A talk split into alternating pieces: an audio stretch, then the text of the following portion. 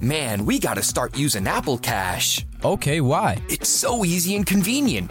Apple Cash lives in messages, All right. so I can pay you in the convos we're already having, not forget a payment, or have money sitting somewhere just collecting dust. Oh, that is nice. And then you can use that cash right away and buy stuff like at a store with Apple Pay. I don't have to do all that bank transfer stuff. Nope, it's just right there. Easy, convenient, and secure. Did you just pay me a dollar on Apple Cash? See how easy that was? Services are provided by Green Dot Bank. Member FDIC. Terms apply. This podcast is brought to you by Kim Crawford Wines. Kim Crawford invites you to savor amazing with a chilled glass of New Zealand's finest, named in the Wine Spectator Top 100 list four times. Every sip of Kim Crawford Sauvignon Blanc is filled with tropical fruit flavors like passion fruit and citrus to help you experience golden hour how you see fit. Visit kimcrawfordwines.com to learn more and find Kim Crawford wine near you. Savor amazing. For those 21 and over, please savor responsibly. Constellation Imports, Rutherford, California. This episode is brought to you by PNC Bank, who believes some things in life should be boring, like banking. Because boring is safe and responsible, level headed and wise. All things you want your bank to be. You don't want your bank to be cool or sexy. Sexy is for 80s hair bands, not banks. That's why PNC Bank strives to be boring with your money so you can be happily fulfilled with your life. PNC Bank, brilliantly boring since 1865. Brilliantly Boring since 1865 is a service mark of the PNC Financial Services Group Incorporated. PNC Bank, a National Association member FDIC. Hey, this is Annie, And Samantha. and welcome to Stuff I Never Told You, production of iHeartRadio.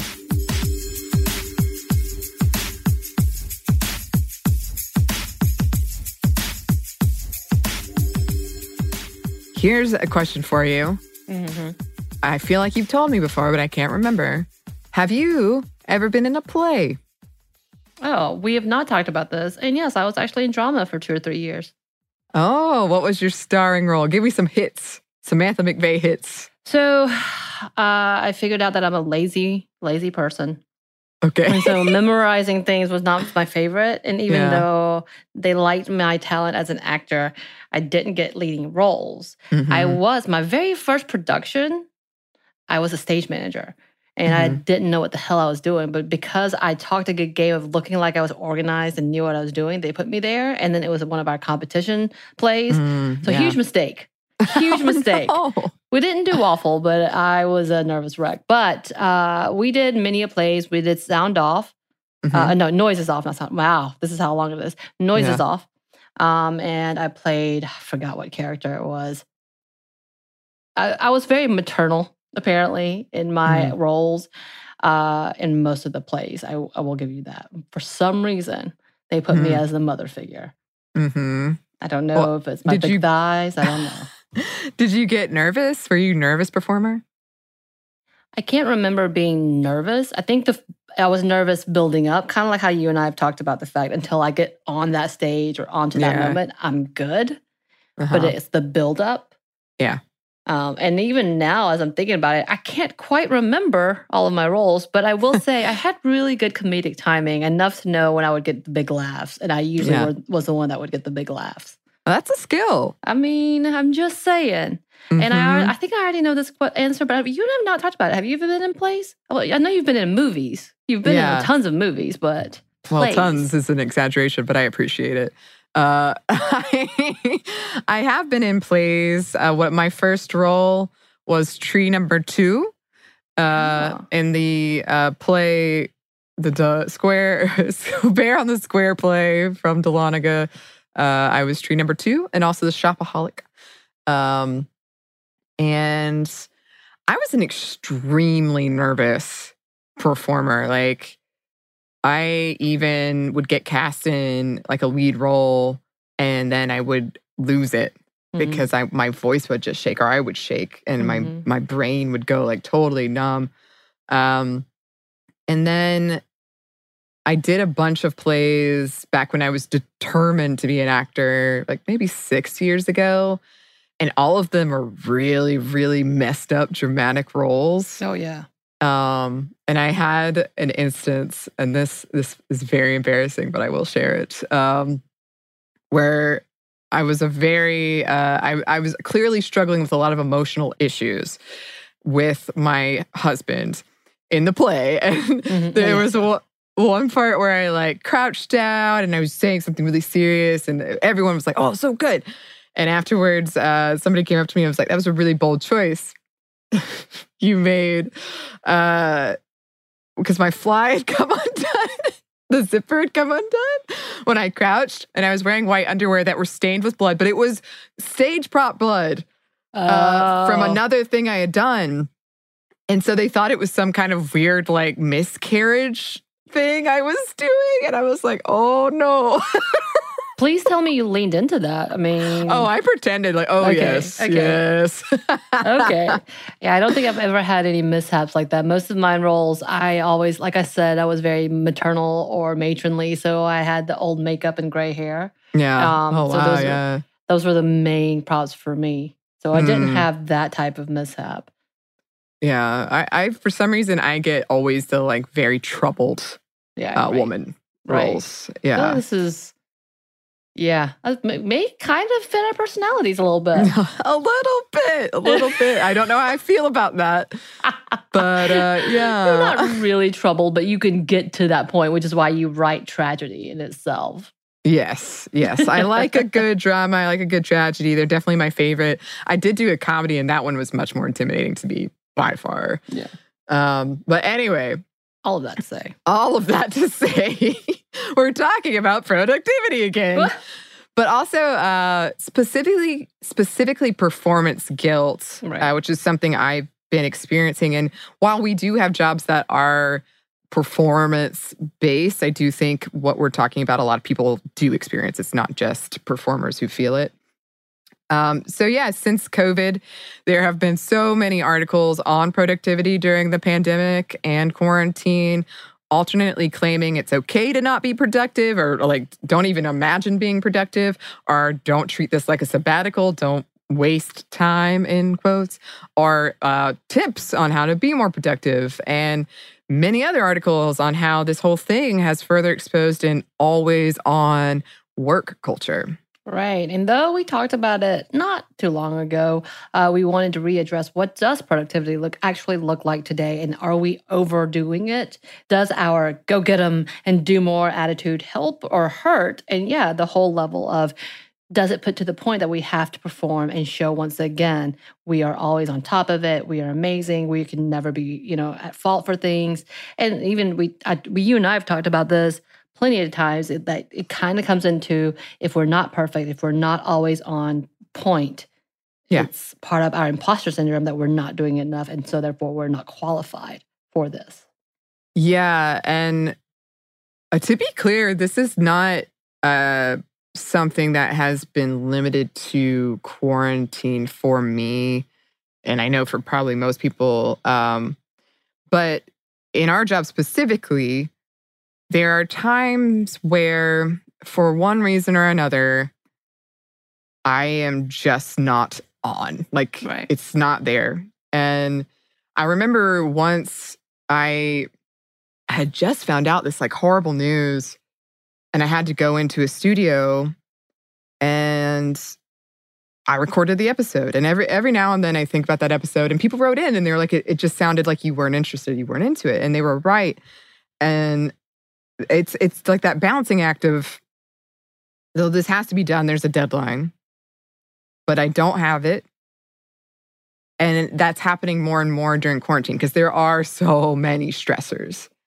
There's so much stuff. And it feels like such an excuse when, and sometimes it's not even you or me, or it could be someone else on our team. They're, Right. they're not there that day or whatever for whatever reason. And the work suffers for it. And I feel such a guilt about it. Like I'll lie awake thinking about it. Right. I think you and I have had this before. I mean, um, recently I kind of lost it and said, I can't do this today. I can't do this. I am monotone. My voice changes. I think that's what you and I have talked about this. I actually become more monotone. I've Mhm. become very just uh, robotic and trying to move through it. Um, but myself as a social worker who has gone through, you know, a lot of therapy and stuff, also am angry with myself Yeah. that I can't, I just won't sit. Um, but at the same time, it, it is, it's this, it's this balancing act of fulfilling your obligations and being responsible, but at the Yeah. same time, listening to your body and listening to your mental health as well. So, where is that balance? Who are you hurting? What are you hurting? And who do you owe allegiance to? At that Yeah. point in time, it kind of does feel like you're betraying someone if Yeah. you can't entertain them to a certain point. I know, you know, you and I have talked about this a lot of times. As in fact, we talk about it because you and I hang out often and we communicate so differently Mhm. about what we want or having to make decisions or who's doing what Yeah. that we over communicate sometimes. I know I do because I want to make sure it's perfect, but the anxiety level Yeah. of being perfect or making something perfect or making everyone comfortable is Yeah. so high. And then you put yourself in a pandemic and in a quarantine where you backtrack at everything you may have done wrong. And this Mhm. it's a overwhelming guilt. And then at the same time, you're not doing enough. yeah. There's Yeah. so much. It is. And I think because we are hearing, we're seeing all these articles about how to be more productive. Or, or the other day, I was reading somebody, and good for her, but she was like, "I'm having the best time in quarantine. I'm getting all this done," and we we put that pressure on ourselves, Right. and it may I get angry too. I'm like, well, why can't I be better at this? Mhm. It's not like I have other things to Right, do. right. Um, and we did our in our remote work episode that uh, came out recently. We talked about this and about kind of this bleed of work and uh, home life and that balance, and how a lot of us actually aren't. We're working more, Right. but I feel like I'm working more, but I'm not working better, and that upsets me. Uh, but I also am trying to be compassionate. Of well, there is a lot going on, and there's only so much you can push yourself. I think it's also because you are quarantined, and especially you, you're by yourself. And as well as you have done, and as much support group you may have, the inner dialogue never Yeah. dies. And Yeah. being by yourself, you who have uh, trouble sleeping, myself who has trouble with depression and anxiety, both, it just kind of builds on itself when you start to argue and Yeah. you allow the darker side to take over. And it kind of like, I just got done with Caroline on and Lady like doing an Instagram live thing, and I feel awful. and not because I did anything wrong, but I'm just second guessing Yeah, everything I said and feeling embarrassed about half the things I said. And if, if I probably went back and looked at it, which I haven't, mm-hmm. I'm sure it was fine. yeah, I mean, I- my rational part of me is everything was fine, but Mhm. the inner dialogue that I can't shut off, and especially trying to perform, especially being, you know, oh, I want to do these things, I want to be better at these things. So, Yeah. this is the great time to learn your skills, you know, to be better your skills. But then feeling like, oh yeah, there's nothing I can do. right.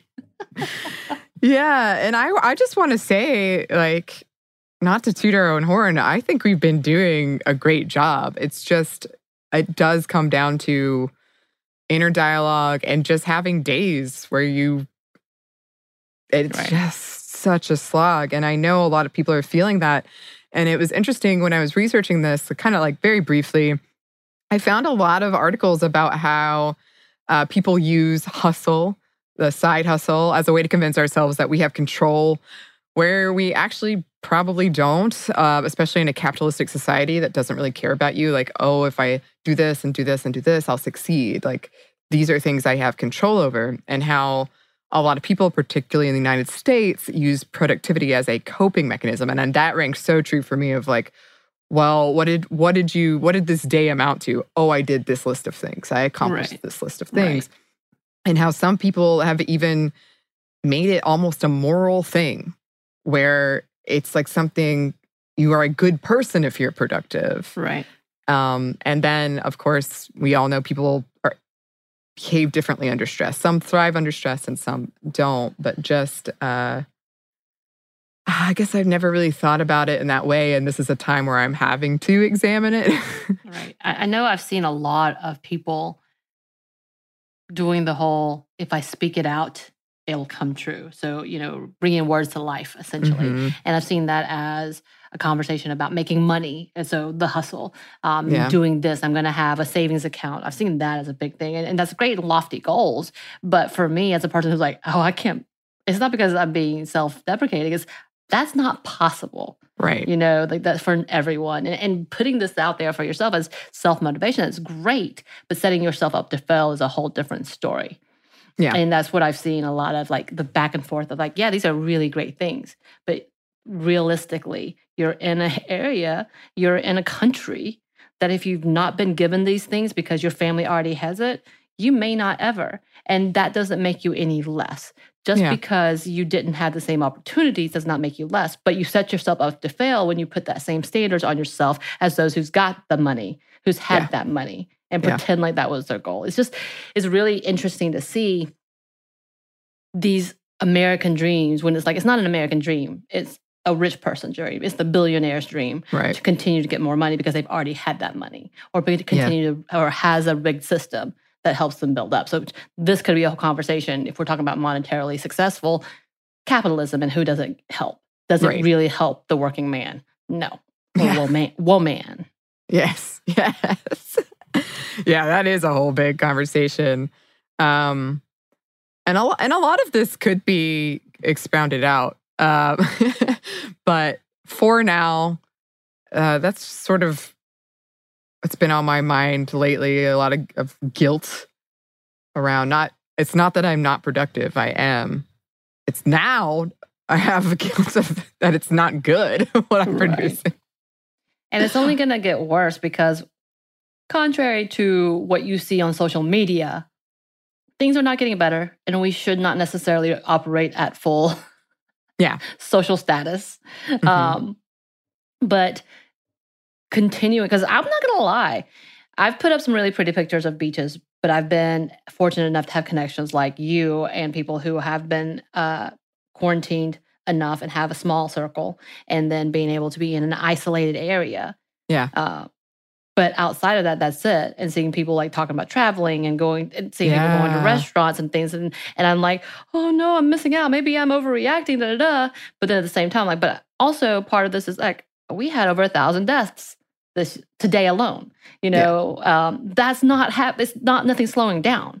Yeah. It's continuing to be worse. It's continuing to happen. The fires in California are ugly, are like really, really horrendous and very, very tragic. And it's not slowing down. So, not to be the sad sack of the group, as I always am, it's not necessarily going to be better. We're going to have to start- start allowing f- ourselves to forgive ourselves Yeah. on everything we can't meet.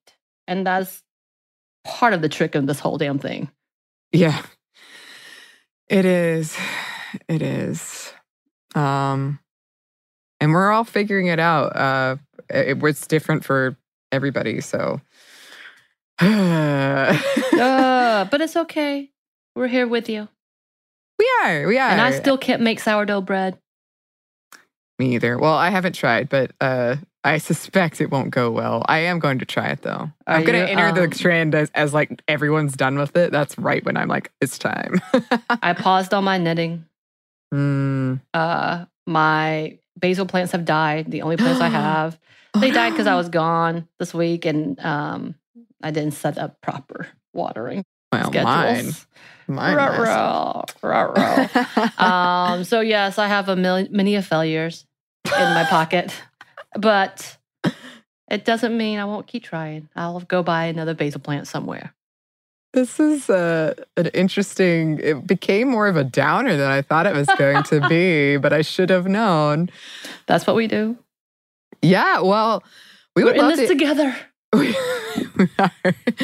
Um, uh, we would love to hear from any listeners about uh, your thoughts on um, productivity and performance guilt, or just how's it going for you? Um, How is it how- going for you? yeah, how's your quarantine going? You can email us at stuffmediamomstuff at iheartmedia.com. You can find us on Instagram at Stuff I Never Told You or on Twitter at Momstuff Podcast. Thanks as always to our super producers, Andrew Howard and JJ Posway. Sorry for making you sad. and thanks to you for listening. Stuff Mom Never Told You is a production of iHeartRadio. For more podcasts from iHeartRadio, visit the iHeartRadio app, Apple Podcasts, or wherever you listen to your favorite shows.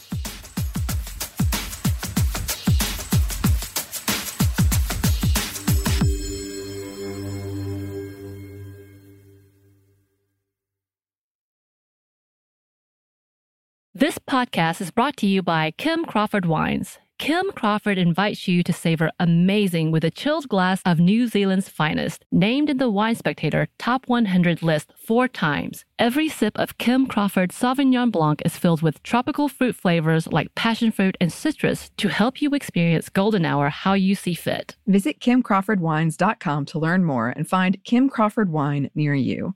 Savor amazing. For those 21 and over, please savor responsibly. Constellation Imports, Rutherford, California. This episode is brought to you by PNC Bank, who believes some things in life should be boring, like banking. Because boring is safe and responsible, level headed and wise. All things you want your bank to be. You don't want your bank to be cool or sexy. Sexy is for 80s hair bands, not banks. That's why PNC Bank strives to be boring with your money so you can be happily fulfilled with your life. PNC Bank, brilliantly boring since 1865. Brilliantly Boring since 1865 is a service mark of the PNC Financial Services Group, Incorporated. PNC Bank, a National Association member FDIC. The state of Tennessee is one of the few places where the sounds are just as breathtaking as the sights. Whether that's live music at a historic music venue, the crack of an open fire at a campsite in the wilderness, or hearing kids laughing as they explore what's right around the bend, Tennessee just sounds perfect.